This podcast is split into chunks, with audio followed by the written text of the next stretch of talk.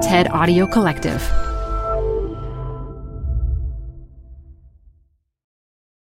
Hi, I'm Debbie Millman. Canva is great for designing visual content for work, no matter what industry or department you work in. Now, your next presentation with Canva Presentations. Start with a professionally designed template and use it as a springboard for your design. It's a serious time saver. Time to present but can't be there in person? Enter Canva Talking Presentations.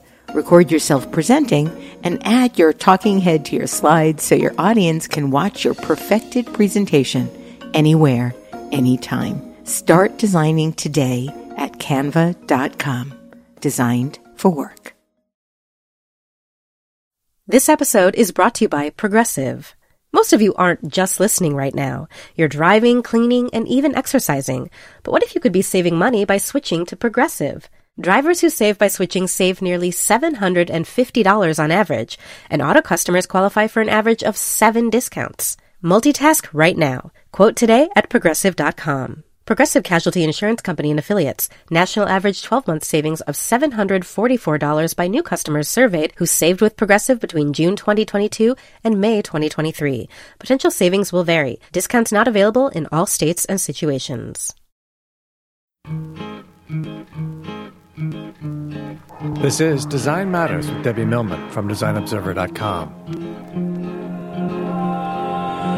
This year is the 10th anniversary of the podcast. 10 years of designers and other creative types talking about what they do, how they got to be who they are, and what they're thinking about. On this program, Debbie Millman talks with Kelli Anderson about what design can tell us about the world. I really think that design is a research tool to go into that unknown territory and be able to highlight the, the reasons why things happen that may be hidden from us. This interview was recorded in front of a live audience at the Northside Festival in Williamsburg, Brooklyn on June 11, 2015. Here's Debbie Millman. Kelli Anderson says she loves things that do what they're not supposed to do. For example, she designed a wedding invitation with a paper record player that actually plays music. Kelli Anderson also says her work is all over the place, which is both literally true and a serious understatement. She's a photographer who puts a mirrored cube in landscapes and cityscapes from around the world. She's a web designer with a gift for data visualization. She's a groundbreaking graphic designer who loves old school letterpress. She's also the author of an extraordinary pop up book called This Book is a Planetarium, which is coming out this fall. She also lives just around the corner. Kelli Anderson, welcome to Design Matters. Thank you so much for having me. Kelli, you describe yourself as an artist, designer, and tinkerer. What do you mean by tinkerer? What do you tinker? Well, I think it's the easiest thing for me to say is that I'm a creative person who tinkers with things. Um, I think that tinker is kind of a goofy word on the one hand, but on the other hand, it implies a conversation with your materials. And so it implies that you're trying things and asking, hey, does this work? No. What's the reason for that? Let me try this. And so it's this continual inquiry with your materials. But tinkering is kind of a stupid word, I have to admit. Oh, I love it. I think it's actually perfect. In your TED talk, you declare that you like to tinker with everyday experiences. What do you mean by that? What kinds of experiences?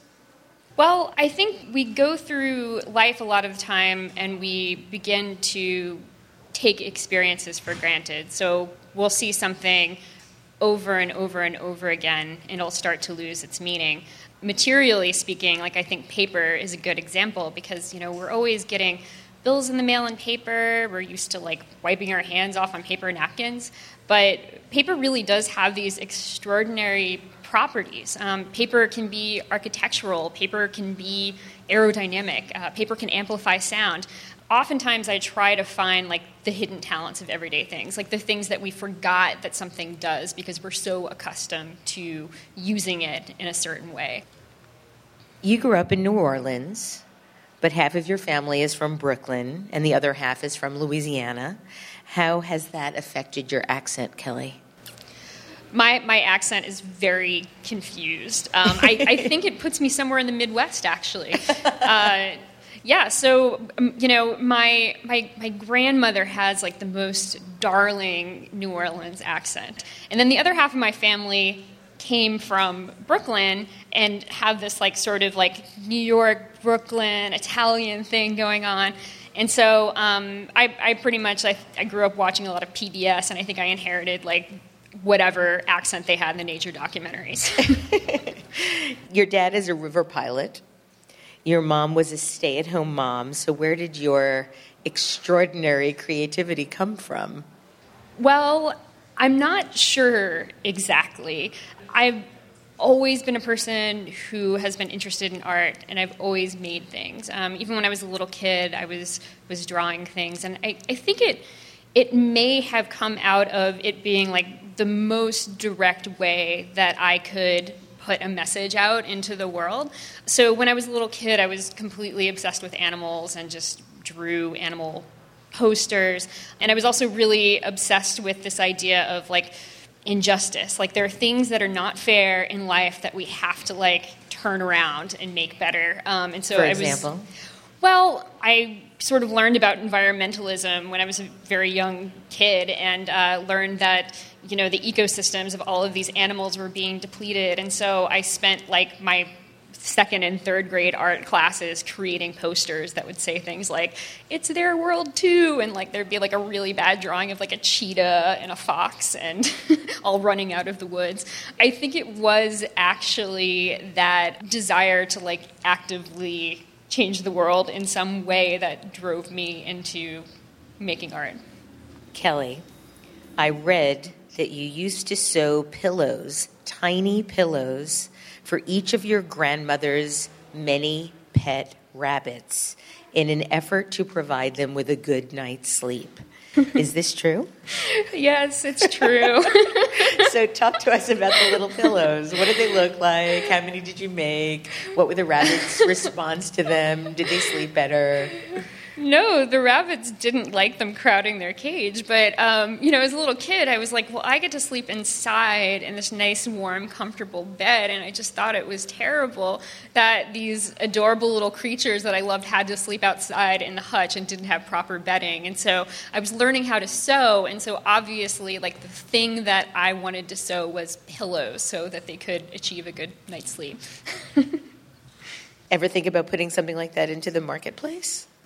Well, it, it didn't work. I had kind of ignored it at the time as a child, but um, now as an adult, I'm, I'm a little bit uh, more beholden to the feedback that the universe sends me. And the feedback the universe sends me is that rabbits do not want pillows. Fair enough. You were also obsessed with physics. In what way were you obsessed with physics, and has that obsession stayed with you? It has. Um, you know, I'm, I'm really interested in learning about how the world works. And I, I, I, think one of the reasons I've gravitated towards design is because it's this experimental method for learning how the world works. And I was introduced, like many people, to physics and philosophy like in high school.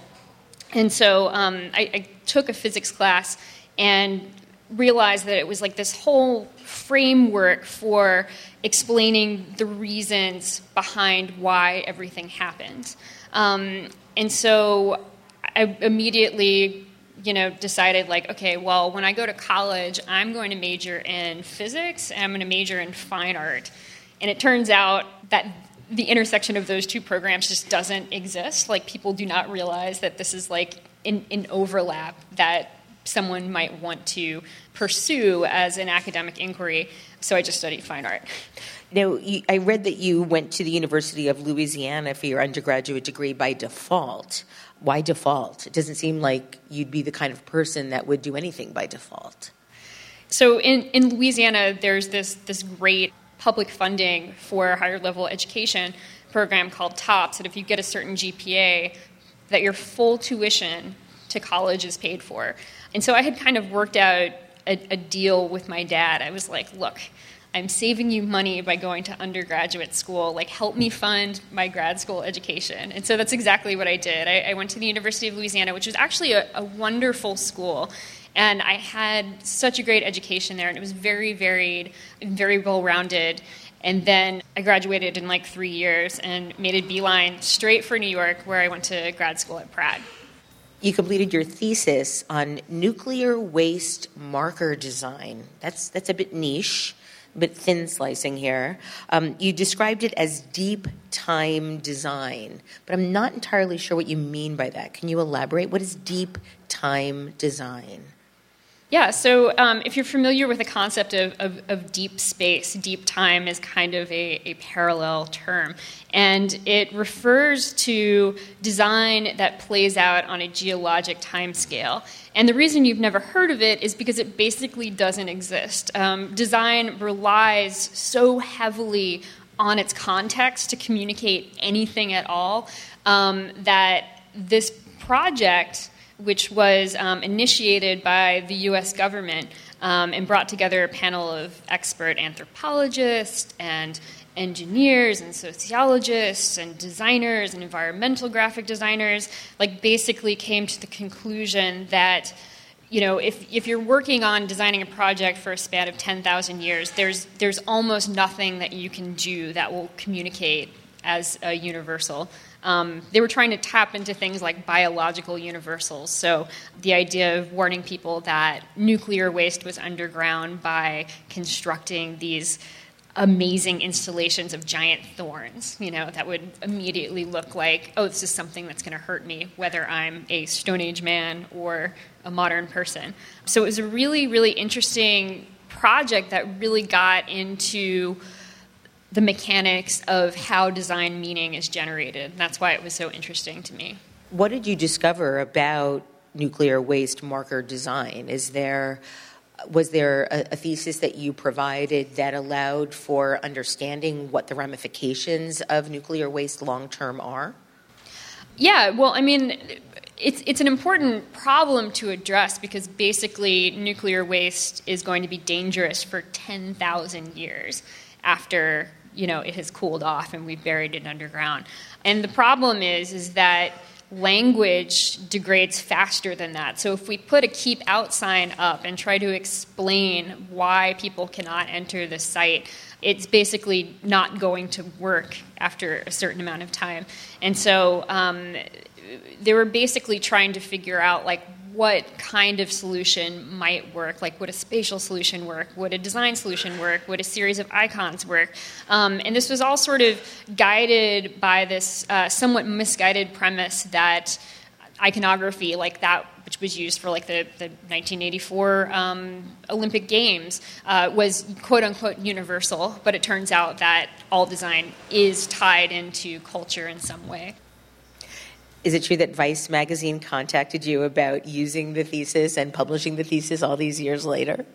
Yeah, I don't know how they found it, but I guess it's floating around on the internet. Um, but yeah, they, they did a um, basically like an expose about New Mexico's nuclear legacy, and um, they contacted me as an expert on the subject matter, which was hilarious. After you graduated, you hightailed it straight to Brooklyn, where you went to grad school, and you live now around the corner in a building that used to be an old sweater factory. We were commenting earlier on how this neighborhood has changed. I'm a native Brooklynite. I was born here. Um, you share your studio with your partner, Daniel Dunham, uh, a 1919 letterpress, and an assortment of what you call other benevolent contraptions. What are benevolent contraptions? Well, I graduated from art school where I basically studied fine art in grad school because I knew that it would give me access to whatever departments I wanted to, because the term fine art is so is such an umbrella term that I could very easily find myself over in the photography department, and that'd be cool. Or in the design department, that'd be fine. I could teach a silk screening class, and that'd be fine too. It's like all part of my, you know, practice.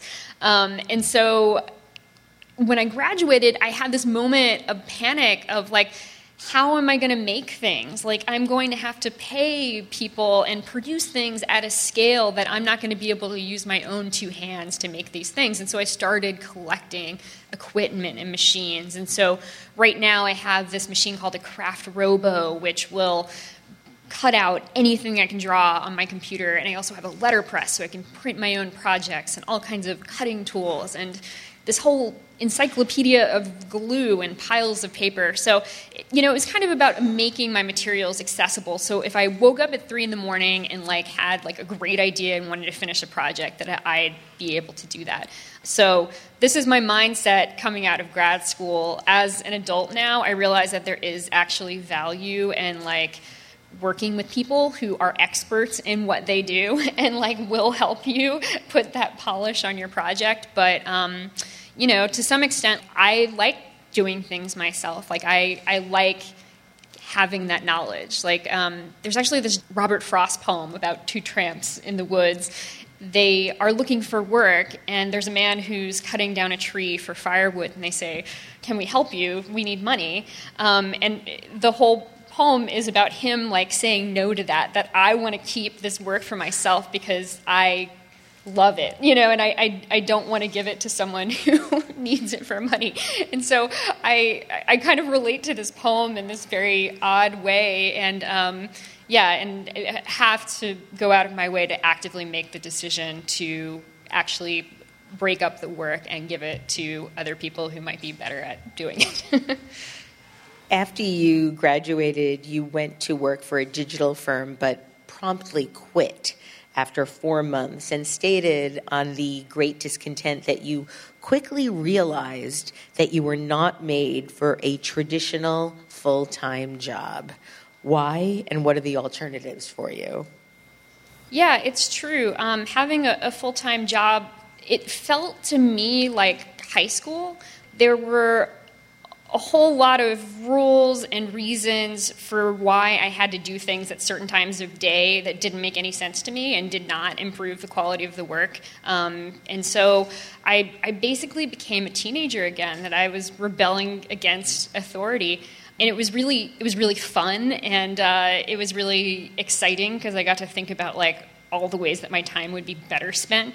Um, but ultimately, you know, I just realized I'm, I'm not cut out for full time work. And so um, after that, I was lucky enough to get a part time job at the American Museum of Natural History in their photo archives, working as a collection photographer, which suited me perfectly because the hours were flexible. I just had to go in 20 hours a week. Um, I got to work with all of these amazing materials from the institution's history. So things like glass plate negatives from uh, the Perry expedition, uh, you know, images of Charles Darwin, like the last, you know, some of the last photos that were taken of him when he was on his deathbed. So these are like Incredible. physical glass plate negatives that you could hold in your hand very carefully, wearing gloves, and I was digitizing all of those so they'd be around for future generations.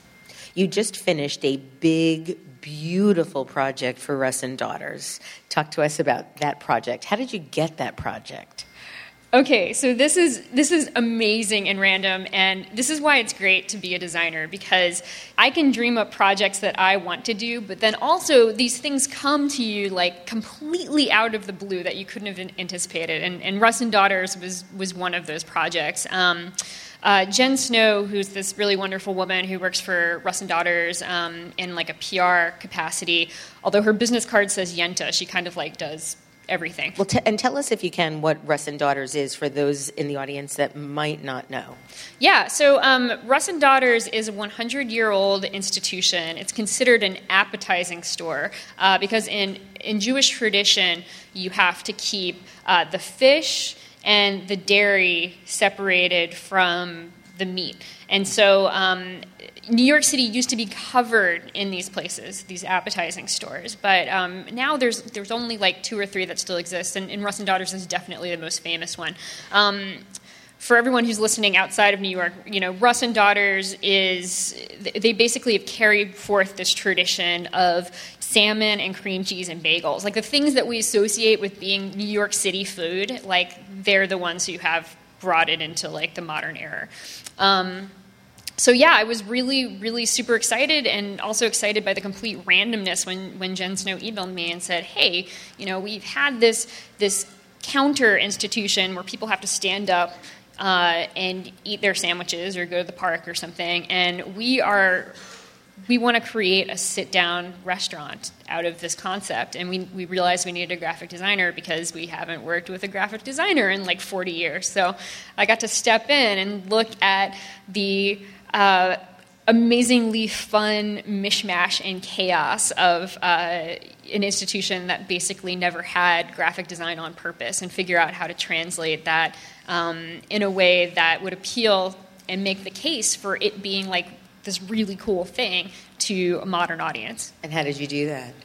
Well, we uh, we really played up the idiosyncrasies. Uh, you know, Russ and Daughters is a really unique place. They have this really strange logo, which is this fish R, which that doesn't make any sense. Like a fish is not an R shape. Like there's no reason for this logo to exist. But um, we took it and we're like, you know, this is like it's really weird, but uh, you know, it, this has happened because of a historical reason, and we want to honor that. You know, so um, I took their logo and very like lovingly finessed it into like a more appealing shape that made sense in terms of like you know the laws and rules and balance of design.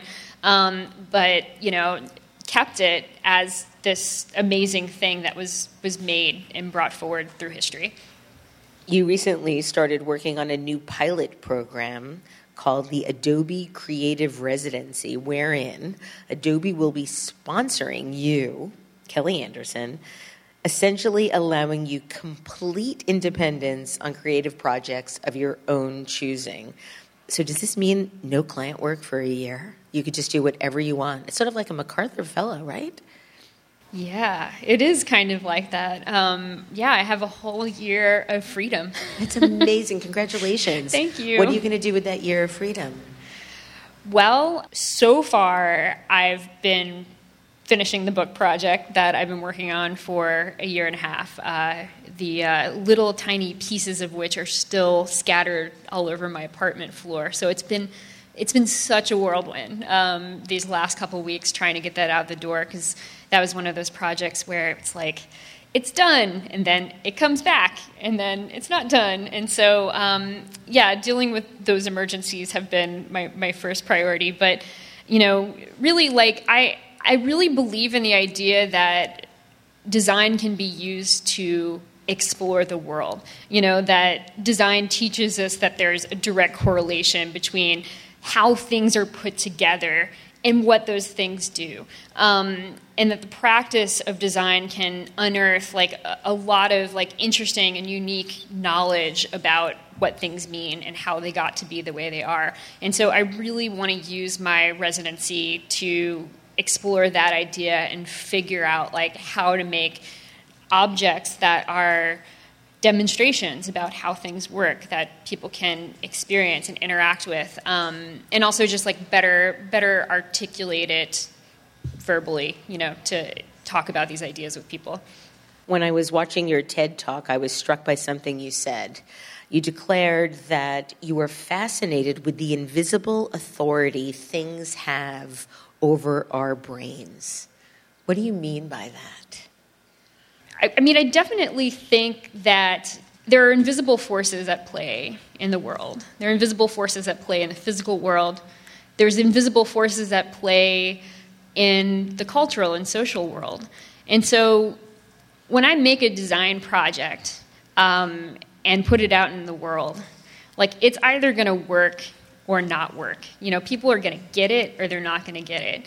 And there's real reasons for that. And if we ask why and we try to identify those reasons, then we are finding this unique knowledge and being able to bring it into the world, you know, knowledge that hasn't yet been articulated. Um, and so I really think that design is a research tool to go into that unknown territory and be able to highlight the, the reasons why things happen that may be hidden from us.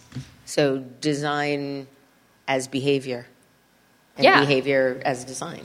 Yeah, I mean, I think that's kind of the reason why I floated over to design from from fine art is because, you know, design only exists in what it does. It's about its effect. You know, it's about its interaction. Um, design in a vacuum is nothing, which is why the nuclear waste design project just didn't work. It just didn't communicate. It's totally dependent on being an intervention in everyday life. Um, and so, yeah, I think that's that's kind of amazing, and it really distinguishes the field. Like, there's so many fields where you don't have that feedback. You know that there isn't that connection with the real world, and um, I, I, love that design is is is risky and fulfilling in that way that you can put it out there and just see what happens and see what effect it has. You have your first book coming out from Chronicle Books this fall. It is titled "This Book Is a Planetarium." And I, I want to share with the audience uh, the official description of it because it's that unique and, and that charming. Never has humble paper had such radical ambitions, defying every expectation of what a book can be. This pop up extravaganza transforms into six fully functional tools. A real working planetarium protecting the constellations, projecting the constellations, a musical instrument complete with strings for strumming, a geometric drawing generator, an infinite calendar, a message decoder, and even a speaker that amplifies sound. Artist Kelli Anderson contributes enlightening text alongside each pop up explaining the scientific principles at play in her constructions and creating an interactive experience that's as educational as it is extraordinary. Inspiring awe that lasts long after the initial pop. This book is a planetarium leaves readers of all ages with a renewed appreciation for the way things work and for the enduring magic of books. Kelli, what made you decide to take on this humongous, humongous opportunity? You know, it actually it, it, came out of another project. Honestly, um, doesn't everything? yeah, I think everything good in life really does come out of other projects. Um, but like a couple of years ago, I made this paper record player wedding invitation for some of my friends who were getting married. Um, there's this couple who are, are, are, extraordinary, my friends Karen and Mike, and they're both really into music. And so um, we decided to make this booklet style invitation that has a flexible record attached to the back.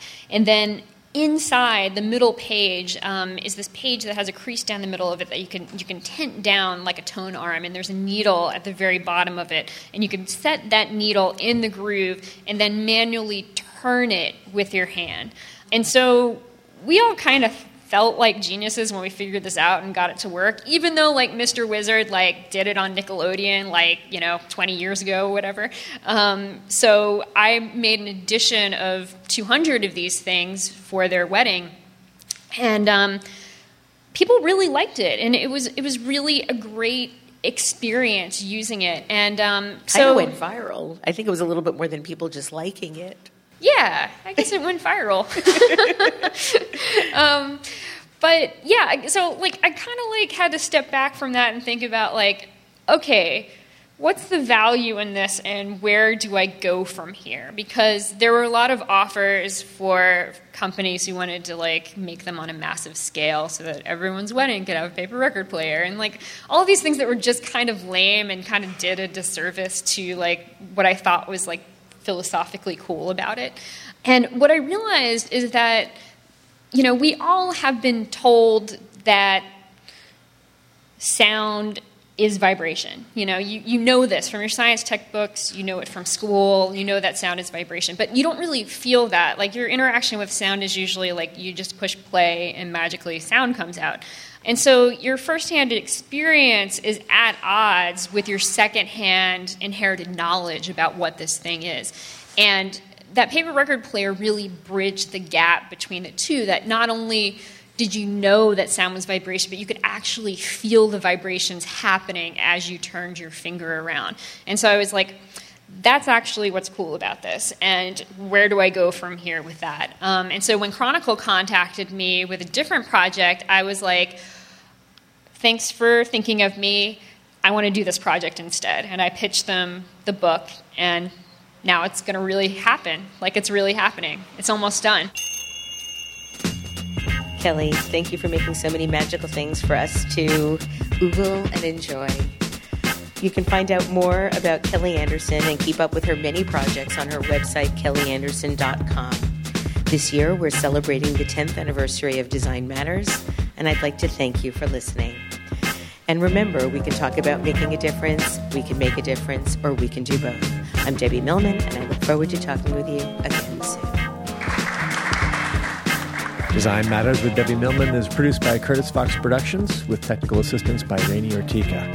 The show is published exclusively by DesignObserver.com. You can subscribe to this free podcast in the iTunes Store. You're growing a business and you can't afford to slow down. If anything, you could probably use a few more hours in the day. That's why the most successful growing businesses are working together in Slack. Slack is where work happens, with all your people, data, and information in one AI powered place. Start a call instantly in huddles and ditch cumbersome calendar invites. Or build an automation with Workflow Builder to take routine tasks off your plate, no coding required. Grow your business in Slack. Visit slack.com to get started.